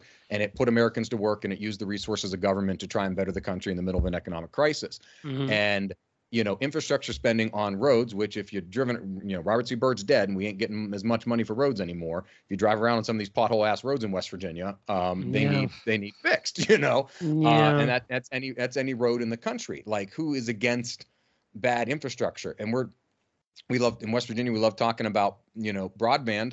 Um, I've been hearing about broadband for twenty years. I don't know what the hell's been done about it. I know they continue to allocate money to it, but if you go into, you know, Kellen and I are fortunate to live in, you know, for West Virginia, relatively urban areas. But yeah. if you drove out like anywhere past Grafton, um, uh, you, you, you know, you're, it's going to start getting spawny or down, you know, in, in most of the vast part of our state. And those people deserve to have and the haulers. Yeah. The haulers. Like, you know, I'm not asking for him to have like, you know, a big ass tower and five G, but like, you know, some of those areas getting the same internet that we're using to have this conversation right now, which they don't have. Uh, simple things, basic things. And that, and that transcends party lines. It transcends economic lines, racial lines, and uh, gender lines. The same things happen in, in, uh, I've seen play, you know, from my time being at Maryland and going through classes there, a lot of the same issues that plague Baltimore are some of the same issues that plague App- Appalachia. Whether it's drug ish, drug abuse and addiction, whether it's lack of access to food, lack of access to internet, lack of access to good water. in, the, mm-hmm. in the city, it's, you know, caused by one thing. In the mountains, it's caused by pollution and them dumping shit into creeks and rivers. So, you know, the problems are not that different, regardless of what your where you come from and what where your standing is uh, in this country. And I think those are the things that people could get together and find a common ground to pass things on, but it's easier and it's lazier to um, go out there and just throw fucking bombs at people like this. You don't want to mention Manchin. I don't want to mention this uh, uh, mush face uh, CrossFit woman from Georgia that's uh, oh, a, a nut.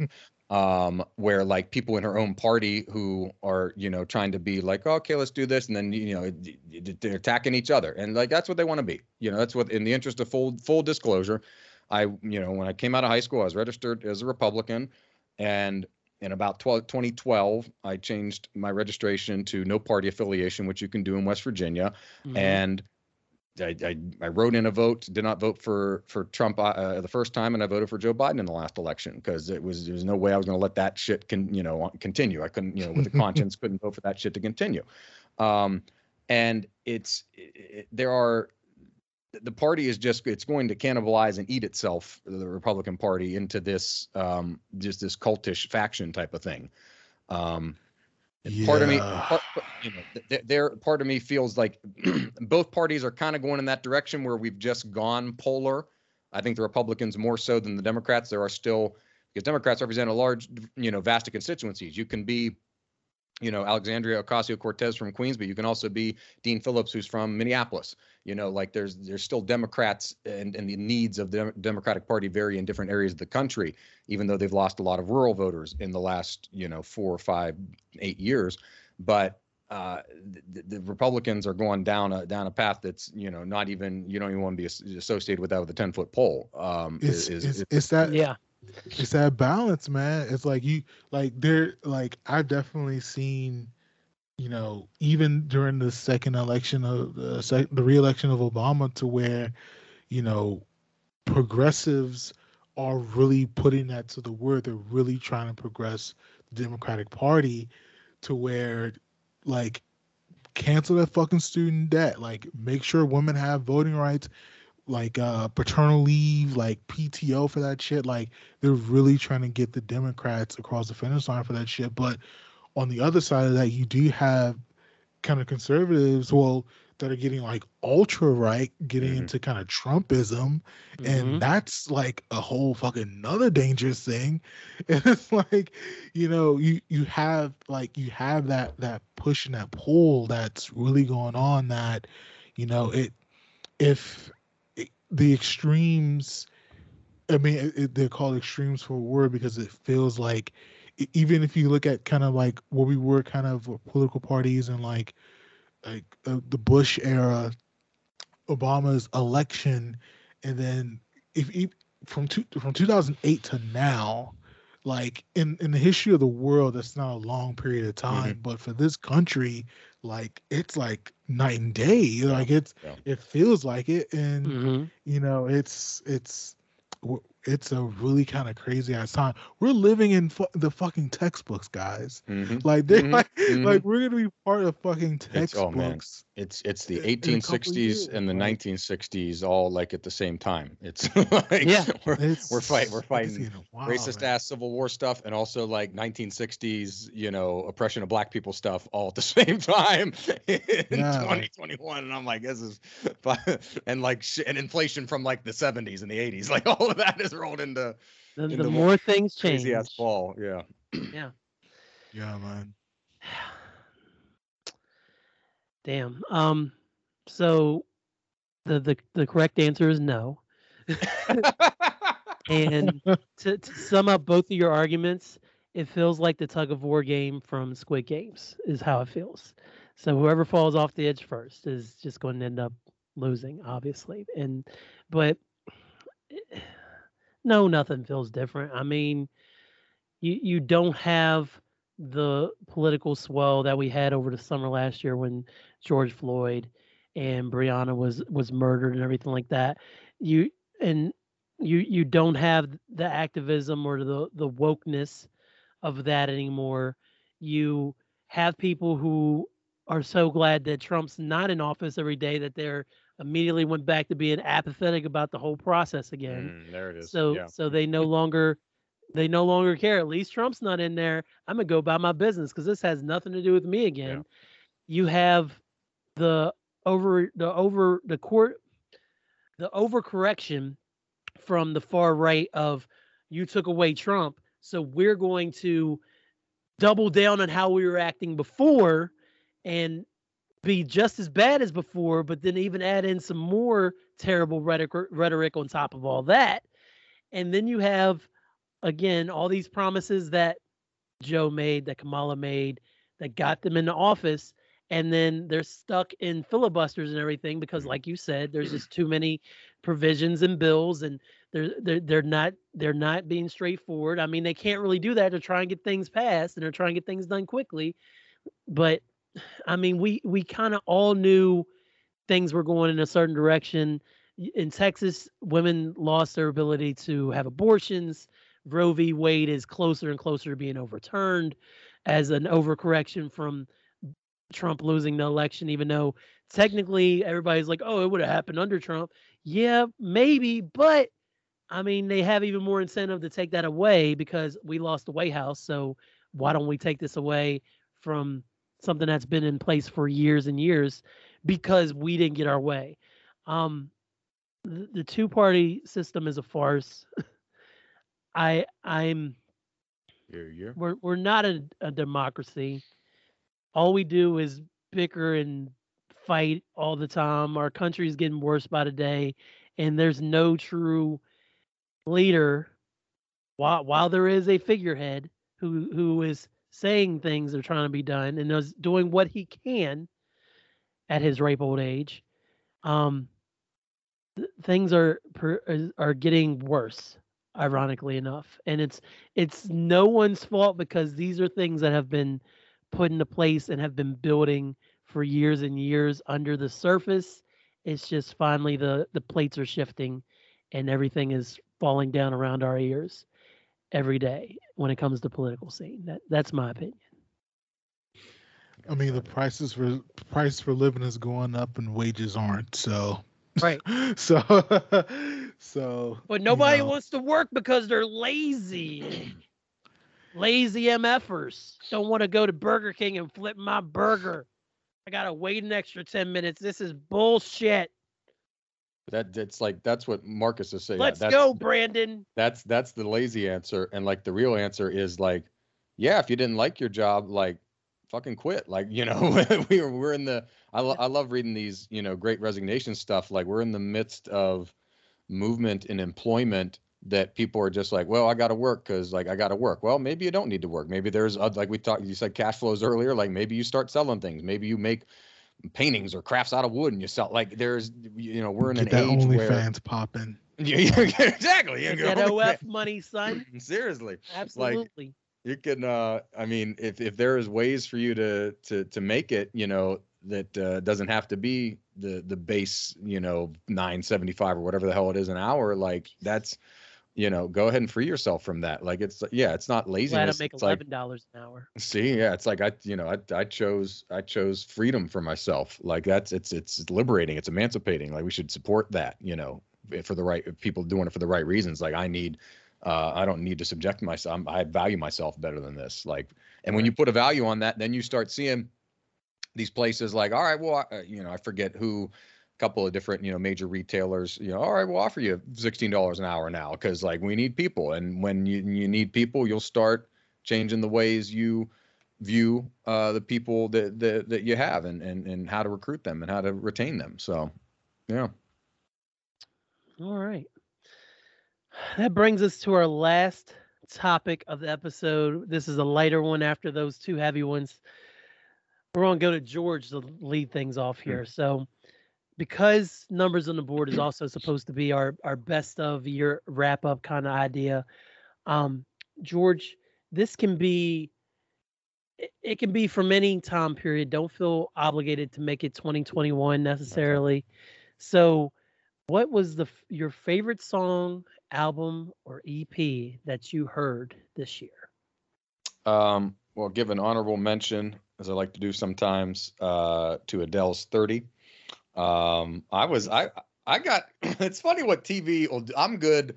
People laugh at me. Like you get me with like a good advertising, like I'll, I'll kind of like tune in for something, um, that I'm mildly interested in. And C B S just, while I'm watching football on Sundays, just kept saying Adele one night only. And I'm like, okay. And I was like kind of into it because she, you know, was curious about, she hadn't really done like a big, at least American interview about, you know, since she had lost, you know, her weight, and which mm-hmm. has been a couple year process, but like, you know, pandemic and everything like that, and about, you know, her divorce and, you know, dating Rich Paul now and all that type of stuff.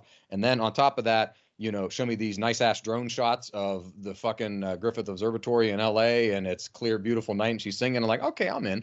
Um, Absolutely. And, and like, I always liked, you know, uh, her, you know, I wouldn't call myself an Adele fan, but like just somebody like, okay, like if, you know, list, like listening to her music, like hearing it on X M or, or the radio and everything, and just did a real good, open, honest interview with Oprah, and was just like, um, hey, you know, I started, you know, just, it started with me. It wasn't like, hey, I'm, you know, like this classic Hollywood thing, like, oh, I, I am quote unquote fat and I need to lose weight. You know, it was just, she started walking one day, and then she said walking turned into some weights, and it turned in, and just like naturally found a journey. And like, I was like, okay, mm-hmm. props for that. You know, it wasn't this like uh, superficial Hollywood uh, based thing like it usually is with people that are celebrities.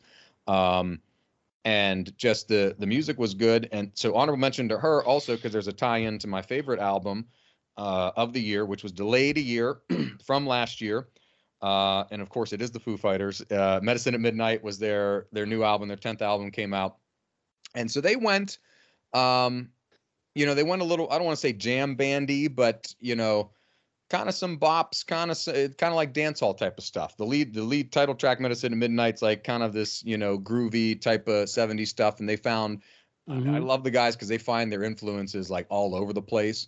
Um, and they can, you know, they can be the traditional rock, but then they can go, you know, a little more soulful and a little more peaceful here. The common thread there, both of those albums, Greg Kurstin again, who's, you know, uber mega producer who, uh, you know, worked with Sia, has worked with Katy Perry, has worked with, um, you know, pretty much everybody under the sun in, in L A. He did the Foo's, um, Concrete and Gold album, and which was the last tour. And then so also worked with them, worked, did Adele's and uh, did uh, Medicine at Midnight. But just like so many, only nine songs on it, but so many different, I just, you know, listen to it. And I usually don't like, you know, I'm not one of these people that like, I'll usually, I'll click, listen, kind of get a snippet of the songs, and I'll like download like the three or four songs that I like. But like, I just like listen to the album kind of end over end when it came out, which was really uh, on streaming, which was really cool. Um, and like just the backstory of some of like Dave, uh, Waiting on a War was like Dave Grohl in a car with his daughter. Uh, and his daughter was concerned about a war, and he just kind of wrote a song, you know, about it. I've been waiting on a war since I was young, you know, and it's just kind of like how you're always in this, we're always in this position of like aggression and uh, global threat, you know, like right. really goes away.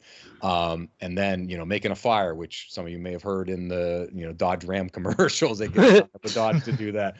Um, that's my favorite one. Like I'm banging out to that when I'm like on the bike or running or something like that. Um, so there's, you know, some, some of the, you know, classic Foo influences in there, but then they get into some more like riffy type of stuff with, uh, a little more of a, a jam feeling or a little more dance feeling. And Dave even said that, that this is, was kind of like, hey, we want it to be a rock album, but also something you can dance to. Um, and so I like it. I encourage people to listen to it because it might be a better intro point for, if you consider the Foo's, you know, traditional rock and roll. Um, I consider them the last great American rock band. Um, you thought, the, you, you thought the Eagles ruined rock and roll. I contend the Coldplay ruined rock and roll. But I oh, probably would wow. agree with you there. Um, and, and now, like, what's, you know, what what do we got is rock and roll? Like, the genre's like nearly dead, except for the same, you know, bands that have been around for twenty years. They're in the Hall of Fame. They went to the Rock and Roll Hall of Fame this year. Right. Foo Fighters. So, um, yeah, but yeah, so that was. I don't. I don't even know what. I think you have to.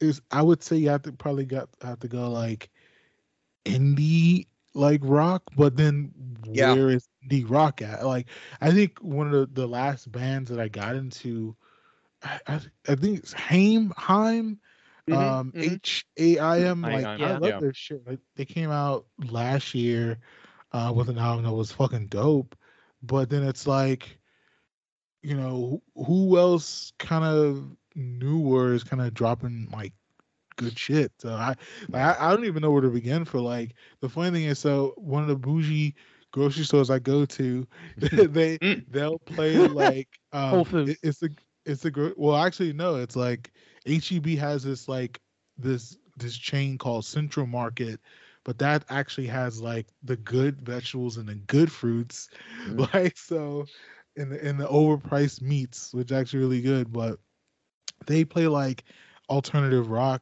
like not soft rock, but it's like alternative, like newer mm-hmm. rock. And mm-hmm. I'll throw in the Shazam to get like a, a random group from there every now and then. Yeah. But then, but it's like, you know, I think rock music is is this weird kind of state to where, you know, who's the who's the predominant rock group to come out, mm-hmm. you know, since Obama got elected, like since he got reelected, like so it's you know it it's it's like the last decade of rock music is is super kind of weird yeah, that yeah, yeah like I mean rap has kind of turned into pop music, um and it's like and then like the kind of the the vibe rap is is really trash, and it's like music music is music before the pandemic was kind of in a weird kind of state, mm-hmm. but it's still it still felt kind of functional because you can still go to shows, like you could have like maybe like a local artist that you kind of discovered mm-hmm. or whatever.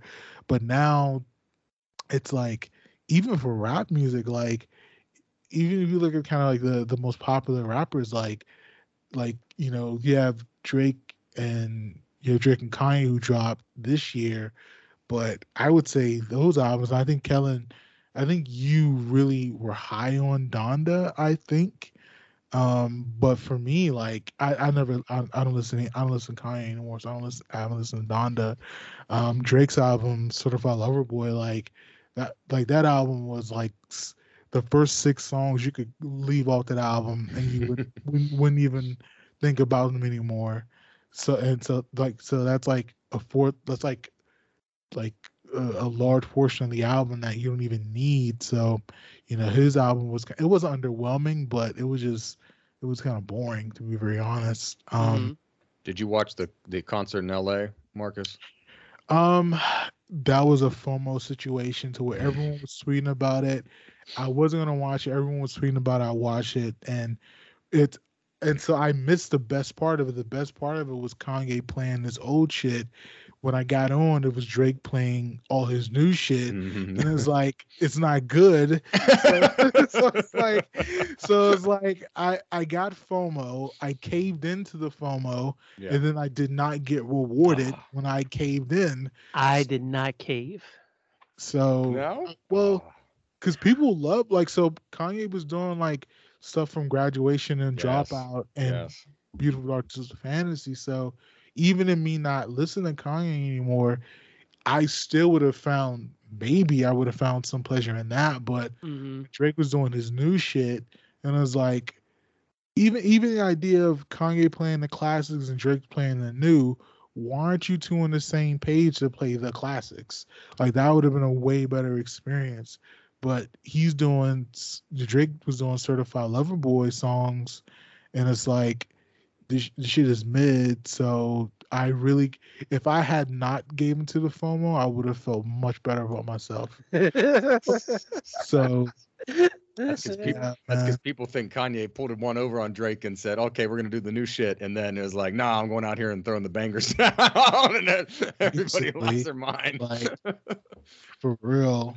So wow. like, he, like that whole thing was kind of a pump fake. So mm-hmm. um, so Prince is a bully. They don't care about Larry Hoover. I mean, that's that's a whole nother. That's a. They don't care. About, I didn't say nothing about Larry Hoover in the like, clothes, but like I had to go to Google, like again, you know, ignorant white person, like, oh, tell me about Larry Hoover. I had to look it up because I thought they were going to tell me during the concert. You know, absolutely like, not. Aside from the hashtag, I mean, like, I didn't learn nothing. I had to go learn it myself. Of all of all the people to be freed of. Political prisoners who have gotten, you know, exiled from America. Um, Larry Hoover, he's on the he's on the very bottom power rankings of, of people that need to be free from jail. Yep, that's how I feel too. That's like I mean, I mean, after I looked him up, that's kind of the vibe I got. Yeah. Yeah, and the funny free like, to ban them. Because the funny thing is, uh, and that actually that was that was one of the funniest parts of it. So everyone's wearing free Larry Hoover shirts or whatever, four hundred dollar free Larry Hoover shirts. Drake comes on with a free Man and Them shirt, and it's like, like you know, like well, one, I am happy that Drake did not say free Larry Hoover, but then it's like, you're really not on the program, are you? And then Drake actually performed his his, and I think he did this on purpose. He didn't wear the Free Labor Hoover shit, and he actually performed one of his his his sneak disses on Kanye. He oh, yeah. performed one of the songs at the show, and so it's like, do you really fuck with this guy now or not? The answer is no. There's no way they actually really fuck with each other. But no, it's absolutely you know, not. It's that was just must a be fuck. The money. I don't think Drake even got paid for it. That's a, well, they sold the merch. I don't yeah, know if they actually fun. sold tickets for it. Maybe they did sell tickets for it. Maybe not. There's money in there somewhere. Um, Amazon but, or something. Oh yeah, it's streamed free on Amazon and Twitch. So, yeah. so yeah, I mean Drake probably got probably got like two mil for it, probably, which I no mean, big deal. two mil, two mil. I mean that's, I mean I wish I got to a point where two million was not a big deal to me, but um, I'll speaking from right. speaking from two kind of rappers who need to kind of shut the fuck up for a couple of years. Uh, to my list of rappers who should not shut the fuck up for any number of years. Um, what a pivot. so, so for me, I think, like I said, th- this year mu- music was kind of weird. I didn't really, you know, even the idea of experiencing mu- music with other folks, like in concerts or car rides or just clubs or bars or whatever, I didn't have that very often this year. Um, but for me, a couple of projects I want to shout out. I think the best rap album, well, one of the best rap albums this year, Tyler Creator's uh, Call Me If You Get Lost. Um, he did that. He collabed with D J Drama. Well, he made the album and he gave it to D J Drama to do like the mixtape ad libs on. Mm-hmm. Uh, that was a that was a that was a um, that was a a uh, what do we call L L Cool J? Uh, it was a sneak um, when you try to when you try to steal someone's girl. Um, it's basically oh. like that mixtape. Um, I forget I forget what we call it, but but basically the whole mixtape is about him being in love with this other person, but that person is with another guy, and so he's basically spending the whole album trying to get that person to come get with him. So. Uh, So yeah, so he was he was definitely trying to pull a robbery on that. So I fuck with that heavy. Um, so some other some other rappers I kind of want to shout out. Um, uh, shout out Westside Gun. Um, his out his album his album names are too fucking crazy for me to even say out loud on airwaves, but uh, uh, he he dropped some good projects this year. Uh, with questionable names of them. Um, his other rapper, uh, this Haitian kid from New York, Makami, he dropped this album called Pray for Haiti, which is an underground album, but it was really, really dope, really lyrical, really good. Uh, Bodie James, uh, he dropped an album with Alchemist called Bo Jackson. That, that album was fucking fire. It? Well, no, he actually had two albums with Alchemist in one year. So his first album with Alchemist was called Bo Jackson, and that came out about uh, three months ago. Mm-hmm. And his new album with Alchemist that dropped last week called uh, Tecmo Bowl. Um, so okay. that dropped. Yeah, that's when I uh, saw. So yeah, so Bodie James. The funny thing is Bodie James has actually been around since like like the Asher Roth days, like the Chip the Ripper days. Like, You're right. but But he's really kind of getting his shit now to where he's like getting like the recognition. So, I mean, like the grind is long, but fuck it, you're getting the recognition now. And the last rapper I want to shout out, uh, this rapper from Louisville, uh, E S T G. Um, he's dropped like he dropped like underground kind of shit, but it's more on, along the lines of the flashy kind of you know dope dealer rap, uh, super ratchet. But I'm here for it still. Mm-hmm. So. Uh, his album this year uh, uh, is called Bigger Than Life or Death, and I really listen to the album too, too much. Uh, that's like a car album. Like, you put it on the car, you let the bass go, and that's basically it. So uh, it's it's kind of cotton candy. It's fun. So you, you don't feel like real fulfillment. It's just a fun-ass ride. And so um, those are the shits that I really fuck with this year. What was, what was the name of that last artist again? uh, E S T G. G, okay, I got it. Bigger Than Life. Bigger Than Life or Death Deluxe. Is that what I want? Um, so he did. Or just the regular joint. Death. Well, so he did Bigger Than Life or Death mm-hmm. this summer, and then about three weeks ago, he, or maybe two weeks ago, he did Bigger Than Life or Death two, but then he combined it in a deluxe version. So, all right, I'm gonna uh, do deluxe. Just, if you, well, it's like if you do deluxe, it's like eighteen songs. So that's I don't know who's, I don't know if anyone listened to eighteen song projects in twenty twenty-one. I listened to Donda and C L B. Yes, I can handle it. Well, there you go. All right. um, I would say for you, Kellen, yeah. I would actually say you should probably listen to Pray for Haiti before you listen to that. I got, I do have Pray for Haiti in my in my playlist because I, I just checked that that that's in there. So I do I do have that. I haven't gotten to it yet, but I do have it in here. All right. So uh, so there you go. Awesome. All right. So my album of the year is Donda. Psych. Um, Hilarious. I in, in the moment of listening to Donda, um, I will say, um, most coherent Kanye album since, um, Pablo. Yes. But was it memorable for me? No. I listened to it once, and I've listened to the Andre three thousand from the um, the uh, deluxe more than any song that's on Donda. Um, because it's more like a Kanye produ- like to that point, like the the song with The Weeknd. Remind, yeah, that's the one I li- I'm like, okay, don't I forget the name of Don't Bang Me Down. Like I'm like, okay, I like this, but it ain't it ain't a Kanye song, you know. Yeah. It's just it's just what it is. It's very compilation, like the whole whole Donda thing, um, the whole original Donda album. Um, it it, it was cool, um, but it, it didn't move me to be on my album of the year. Um, C L B.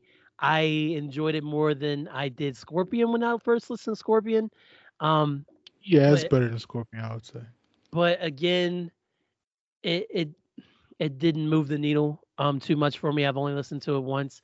I really enjoyed the final track on there only because it gave me vibes of um, Drake's previous songs with just like forty, like um, like The Calm or um, the one he dropped right before.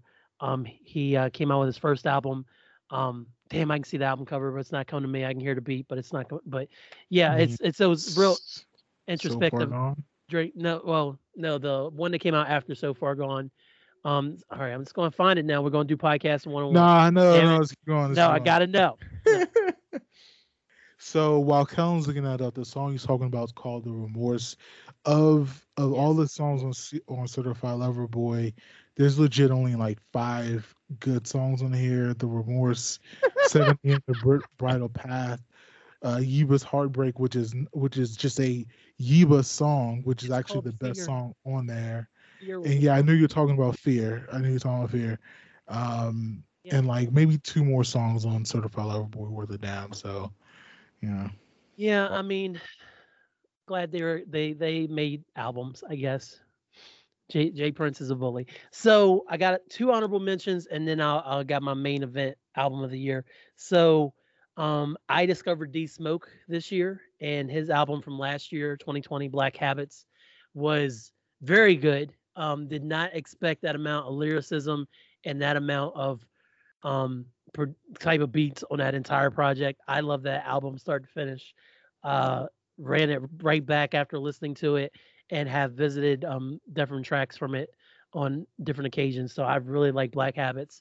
I know he just put out a new project, but I've not listened to it yet. Um, An Evening with Silk Sonic. Uh, very short, very fulfilling for me.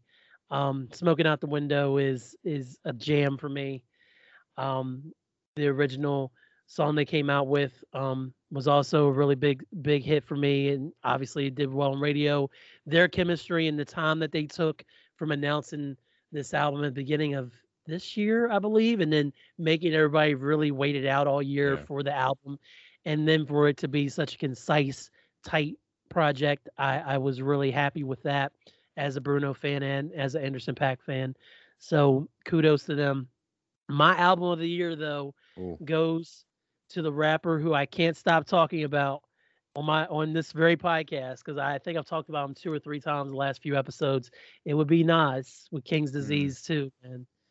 Um, I like King Disease one a lot. I was really impressed with the chemistry you had with Hit Boy. King's Disease two floored me, and the album is flawless. He got Lauryn Hill to rap again for the first time in years. Uh, Death Row East is a highlight, talking about how he met with Pac and all of them in New York, and Pac thought he had the upper hand, but apparently he had Jungle and and his whole crew from Queensbridge ready to get Pac and Snoop and Death Row and all of them, which was just crazy. Um, The Pressure is a great song. Rare. Uh, the I just said this. The I just said this on Saturday, or yeah, Saturday, sun, Sunday, Friday. It was on Christmas Eve when I recorded last episode, that the growth that Nas has shown over the past few years, especially since getting with Hit Boy and building their chemistry, and showing that even at his age, after years and years of being dogged for not having good beats and not being able to make relevant music anymore, that he's able to still put out his type of music in this environment and it be as good, if not better, than some of the music that's being dropped on a mainstream level that's moving all the units and the kids love and everything like that. And showing that even at this advanced age and almost being in the game thirty years, he's still one of the best lyricists of all time. It, it's amazing. And my man just dropped another album on Friday uh, called Magic, which is not as good as King's Disease two for me. Um, it's as good as King's Disease one, though. So definitely check that out. And that's my album of the year, King's Disease two. I, I can't get enough of it. I'm, I'm just so happy to see Nas shine in twenty twenty-one. That is not mm. something that was marked on my bingo card at all. Shout out Silk Sonic. Uh, I like uh, Skate. Uh, leave the mm-hmm. door open. Both those, leave yeah. I, I, I was a big fan of. He did a. I'm a big Lacoste guy. I follow their stuff on socials and all that. And so they were doing like the Ricky Royal and the you know yeah. the Ricky Ricky Regal and the lead up to that type of stuff. They did a nice job with the slow roll. I was like okay, and then the music was like I was like okay, like just got it's this super seventies vibe to it. Like mm-hmm. and you're kind of I'm I'm kind of craving retro stuff is based on our aforementioned conversation about how bad shit is. So uh, it kind of gives you that uh, those kind of vibes in a modern way. So I I, I like that album too. Yeah, v- very good stuff. So I believe I don't have anything else for this episode. So George or Marcus, do you have any final thoughts you would want to leave the people with before we cap off this year? Uh, listen to the next episode. Always, always be listening. Find happiness. Yes, like literally just listen to the next episode. Keep listening. Keep Enjoy. listening to the sports episode.